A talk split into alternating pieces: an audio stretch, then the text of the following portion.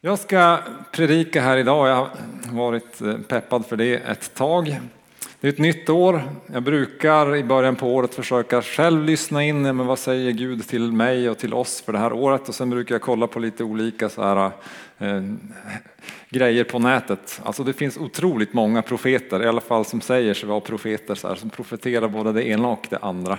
Eh, det här kan ju väcka en viss skepsis igen för hur svårt det är att profetera att pandemin kommer att fortsätta och att det kanske blir kraftiga orkaner eller eh, uppstår något krig någonstans i världen.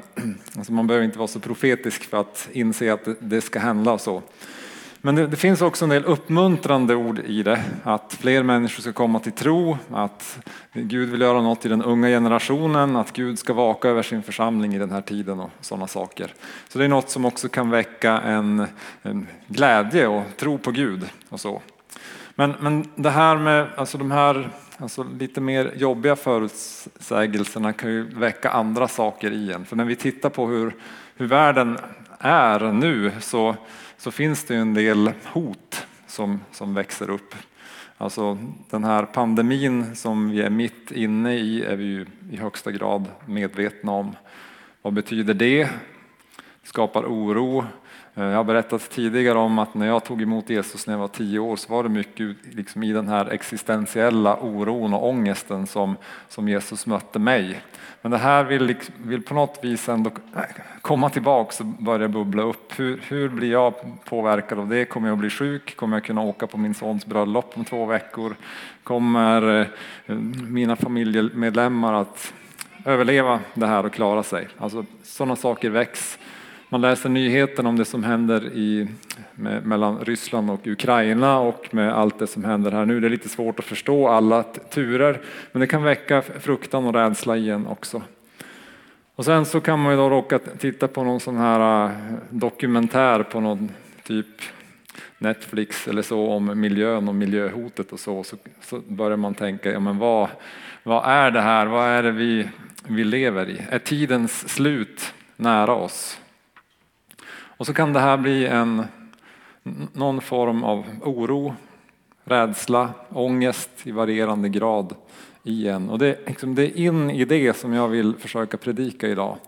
För jag tänker då tala om att kärleken övervinner rädslan. Så Jesus övervinner den här rädslan och Jesus har en väg för oss genom det.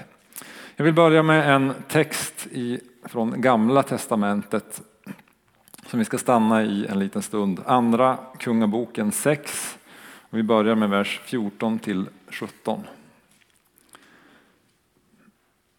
Då sände han dit, alltså jag måste ge lite bakgrund först så ni fattar det här. Alltså det är en kung som heter Aram som tänker anfalla Israel och Jerusalem eh, men Elisa, profeten, han säger hela tiden till Israels kung var den där Aram är någonstans. Så att han lyckas aldrig komma, komma dit han ska.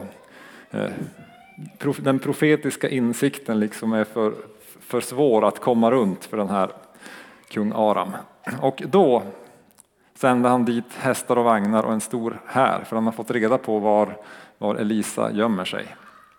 De kom på natten och omringade staden. När gudsmannens tjänare tidigt på morgonen steg upp och gick ut, se då hade en här med hästar och vagnar omringat staden. Alltså hela stan där Elisa finns är omringad och det är ju en eh, hotfull situation. Tjänaren sa till gudsmannen, O min herre, vad ska vi ta oss till? Han svarade, var inte rädd. De som är med oss är fler än den som är med dem. Och Elisa bad, Herre öppna hans ögon så att han ser. Då öppnade Herren tjänarens ögon och han fick se att berget var fullt av hästar och vagnar av eld runt omkring Elisa.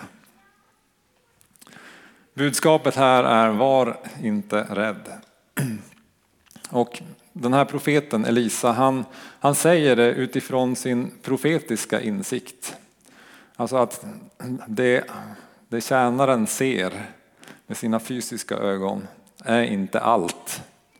Och det här är ju en, en allmän påminnelse till, till oss om att det vi ser med våra ögon, det är inte hela sanningen. Det är inte allt. För, för Elisa så var, var det liksom Guds här som också omringade den andra hären den, i den osynliga världen med, med, med eld och hästar och vagnar. Och det här är en påminnelse till oss om att vi behöver be om öppna ögon så att vi kan få se våran situation liksom i den andliga verklighetens ljus. Alltså det, I den situation där jag befinner mig, där du befinner mig, hur, liksom, ja men vad gör Gud? Vad finns i den, i den andliga världen? Den andliga Herren. Det här är ju en påminnelse till oss. Jag tror att det här finns i, i, i Bibeln för att påminna oss om att i alla situationer så är det något som är mer än det vi ser. I alla situationer så finns änglarna där. Eh, I alla situationer som vi finns, som det är pandemi eller hotande krig eller något som, som skrämmer mig, som har tvingat mig liksom till en plats där jag känner mig hotad och rädd, så finns Guds änglar där också. Och budskapet är att vi ska inte vara rädda för att Gud är med oss. I den andliga världen så, så, så finns det ett, ett övertag för oss. Det här är också en eh, påminnelse till oss att vi sällan ser eh, vad änglarna gör. Alltså den här tjänaren får se den här hären. Men han ser, alltså, de gör inget. Jag, vet, jag tycker det är lite spännande, de är bara där. Men han, han förstår att de är där. Så, bara det hjälper ju då Elisa och den här tjänaren att, att agera. Och det är inte alltid vi ser och förstår vad änglarna gör, men det räcker för oss att veta att de är där och att de hjälper oss att övervinna. Och det här kan ge oss mod att då agera eh, på rätt, på rätt sätt i den situation där vi är. Vi fortsätter i texten för det finns liksom en, en, en spännande fortsättning. När arameerna drog ner mot honom bad Elisha till Herren och sa slå detta folk med blindhet. Och Herren slog dem med blindhet så som Elisa hade bett. Elisa sa då till dem, det här är inte den rätta vägen eller den rätta staden. Följ mig så ska jag föra er till den man som ni letar efter. Och han förde dem till Samaria. Alltså, de kommer ju och letar efter Elisa. Men han ber att de ska bli blinda och alla blir blinda och ser ingenting. Och så säger han, men det det är inte mig ni letar efter, kom ska jag visa var han finns. Så lurar han iväg dem men när de kom till Samaria sa Elisa, Herre öppna deras ögon så att de ser. Då öppnade Herren deras ögon och de såg att de var mitt i Samaria. När Israels kung såg dem sa han till Elisa, ska jag hugga ner dem, min fader? Ska jag hugga ner dem? Han svarade honom, du ska inte hugga ner dem. Hugger du ner dem har du tillfångatagit med svärd och båge.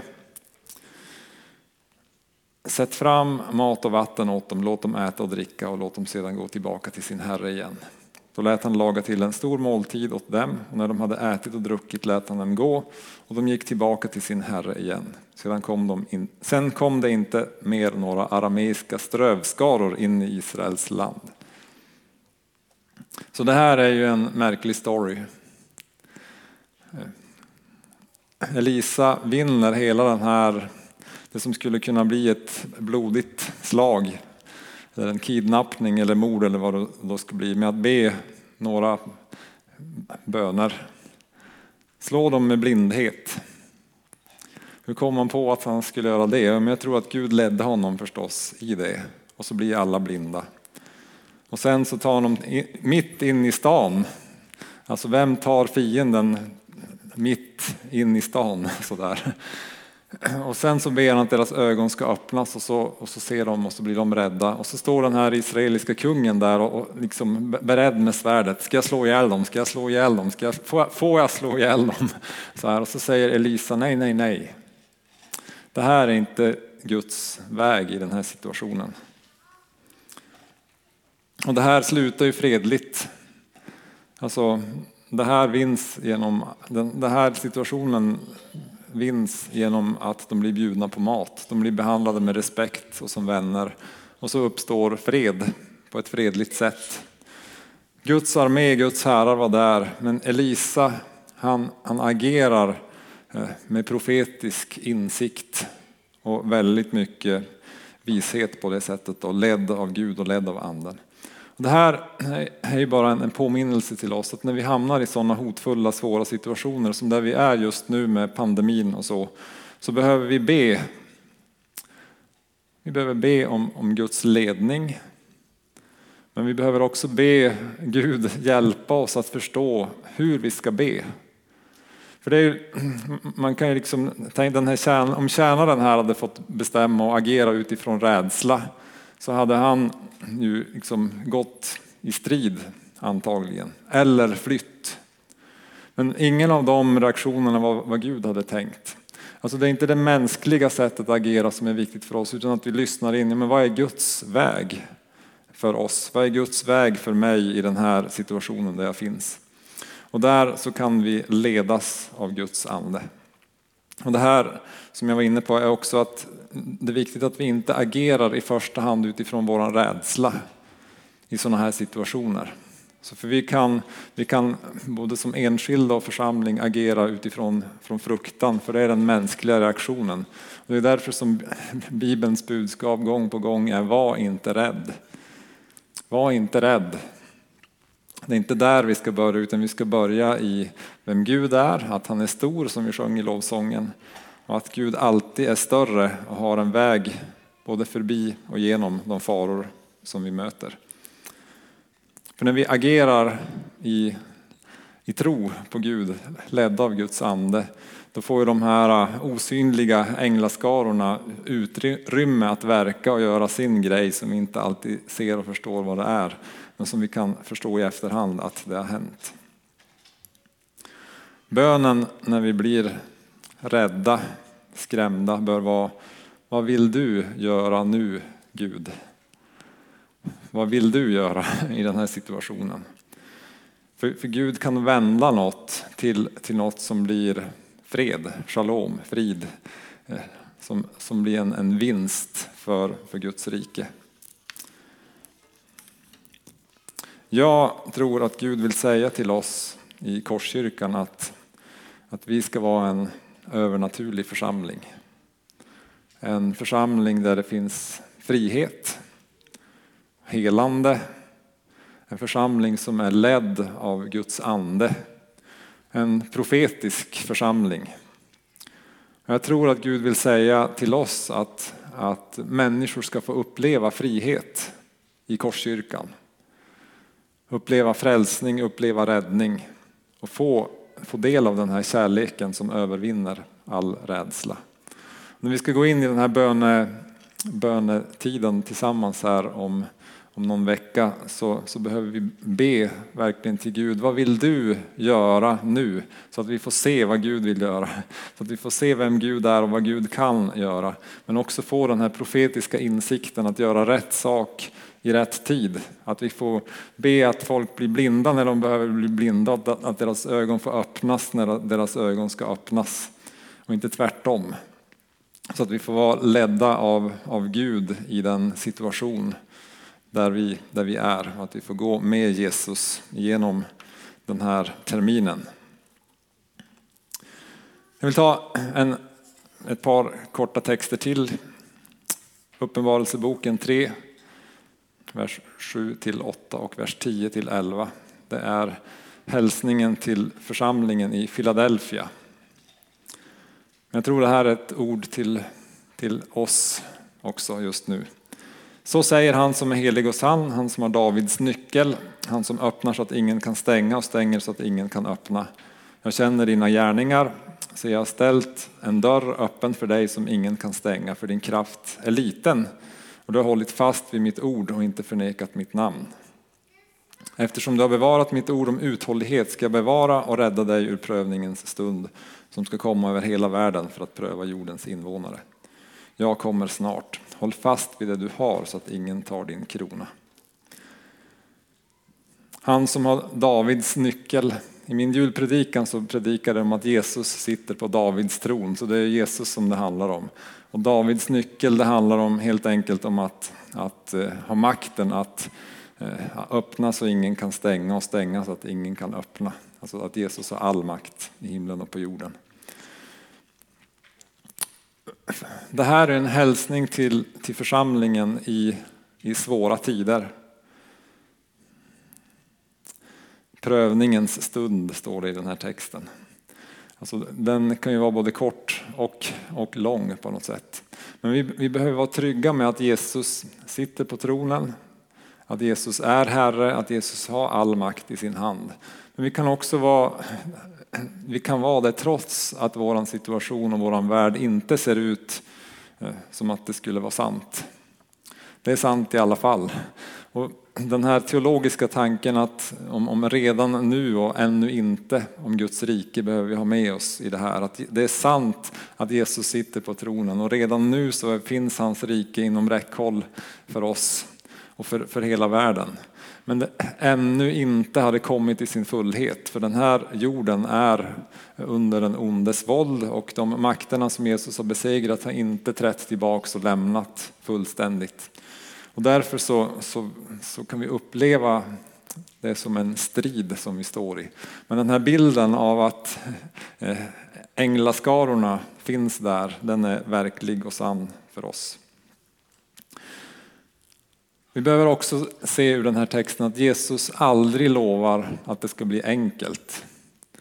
Prövningens stund låter det enkelt tycker det låter ganska krångligt.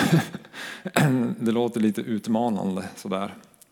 Och ibland så tror jag att vi har slarvigt på något vis haft ett, ett sorts budskap om att ja, men, bara man blir kristen så kommer allt att vara bra. Så. Och det, det är ju sant på ett sätt för allt blir bra me, me, mellan mig och Jesus, mellan mig och Gud. Men Jesus har aldrig lovat att det här livet ska vara enkelt. Men han säger, jag ska bevara och rädda dig ur prövningens stund. Alltså det, Jesus är alltid frälsaren, han är alltid räddaren som vill bevara oss och rädda oss. Och det här är ju evangelium.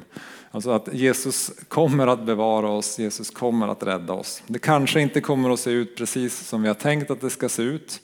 Eh, det kan man ju tänka utifrån den här eh, Elisa-berättelsen. Att det blev kanske inte riktigt som tjänaren tänkte att det skulle bli.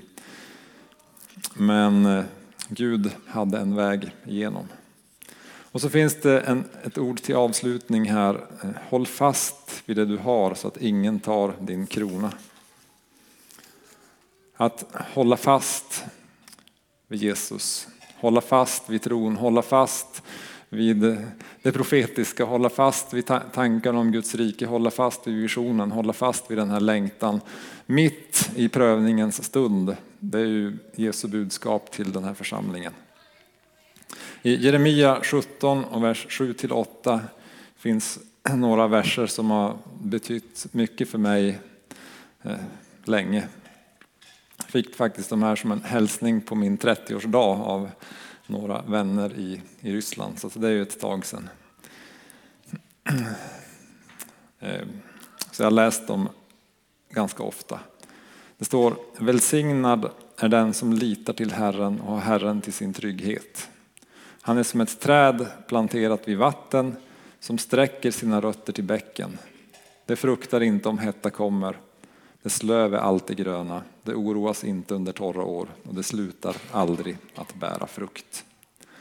Så rötter som håller fast ett träd. Rötter som borrar sig ner till, till källan.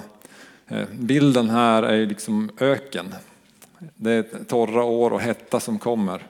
Men det här trädet, det, det har ingen fruktan, ingen rädsla, utan rötterna tränger ner till källan för därifrån kommer livet. Från det, det, som inte syns på ytan, från det osynliga hos Jesus. Det är där livet och kraften och kärleken finns. Och det är det vi behöver hålla kvar vid.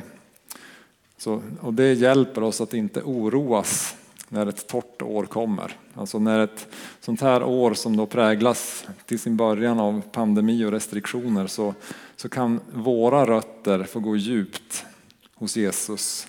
Så att vi kan få leva fulla av både glädje, tro, kärlek, tillförsikt mitt i det här som, som kan skrämma oss. Eller vad det nu är som skrämmer dig. Och det här gör att vi får nytt mod. Alltså perspektiven på våran värld förändras när vi inte bara ser det som är ovanför ytan utan när vi också ser det osynliga, där Jesus är, där rötterna tränger ner. Och då behöver det inte vara hopplöst för oss. Sen så kan vi behöva fundera på vilka rötter är det här? Alltså hur, hur gör man? Och jag tänker hålla fast. Alltså då behöver man ju hålla fast vid något som man redan, redan gör. Att hålla fast vid vi som är här, hålla fast vid gemenskapen, hålla fast vid Guds ord, hålla fast vid hemgruppen, hålla fast vid vännerna, hålla fast vid tillbedjan, hålla fast vid sina egna eh, bönerutiner, hålla fast vid sin bibelläsning, hålla fast vid allt det här som, som gör att det fylls på i mig. All, alla kanaler där Jesus kan beröra mig. Det, det är där vi ska hålla fast, det är dit vi ska söka oss. Den här predikan är alldeles strax slut. Och det här är en påminnelse om att eh, den osynliga världen, eh, där finns Jesus. Där finns det liv, där finns det änglar, där finns det kraft. Där finns det vi behöver och det perspektivet gör att vi kan se annorlunda på den här världen än utan det perspektivet. Det här är en påminnelse om att vi behöver be om Guds andes ledning, att vi behöver be om hjälp, och att vi behöver be om profetisk insikt. Och det är en påminnelse om att hålla fast vid Jesus i prövningens stund. Och framförallt så är det en påminnelse om att Jesus har öppnat en dörr för oss som ingen kan stänga. Så dörren till Guds hjärta, dörren till, till tronen, den är öppen för oss. Så vi kan alltid få komma till Gud, vi kan alltid få komma till Jesus. Jag vill ge dig en inbjudan till avslutning att få säga ja till den här tryggheten. Så mitt i den rädsla eller ångest eller vad det nu är, eller bara den här gnagande oron inför det här året som kommer, så kan du få säga ja till Jesus igen. Eller för första gången. Du kan bli ett Guds barn. Du tittar på det här på, på Facebook så kan du också få bli ett Guds barn. Du kan säga ja till Jesus och Jesus kan få komma in och bli Herre i ditt liv. Och tränga undan det här mörkret, den här eh, ångesten, känslan av hopplöshet. Jesus kan också lösa från rädsla som binder oss.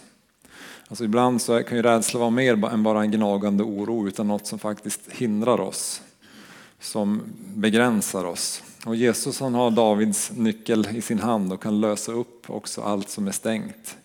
Han kan lossa alla sådana bojor. Och det vill Jesus också göra i ditt liv.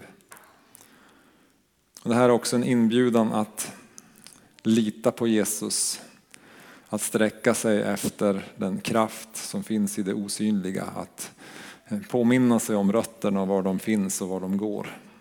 Och eh, sträcka sig efter Guds liv och Guds kärlek genom det.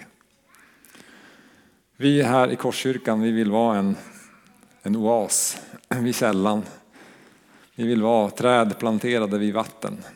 Och för oss så är det viktigt att få mötas tillsammans runt Jesus och låta honom få tala till oss och beröra oss.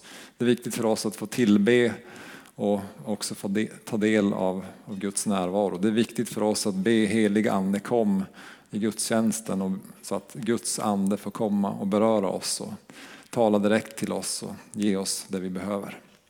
Ska vi be tillsammans? Helige ande, kom, vi välkomnar dig jag ber att du idag ska ge oss öppna ögon så att vi kan få se hur stor du är, få en insikt i den, den himmelska världen, förstå och se att du är större än den situation som vi möter just nu. Hjälp oss att, att fyllas av den insikten. Och Herre, vi vill också be att du ska visa oss vad vi som församling ska göra, men jag ber också att du ska visa oss individuellt om det är något som vi behöver göra i den här situationen så att ditt rike kan få både bli större i oss men också i den, den värld som vi berör i den här stan. Jag ber om det i Jesu namn. Amen.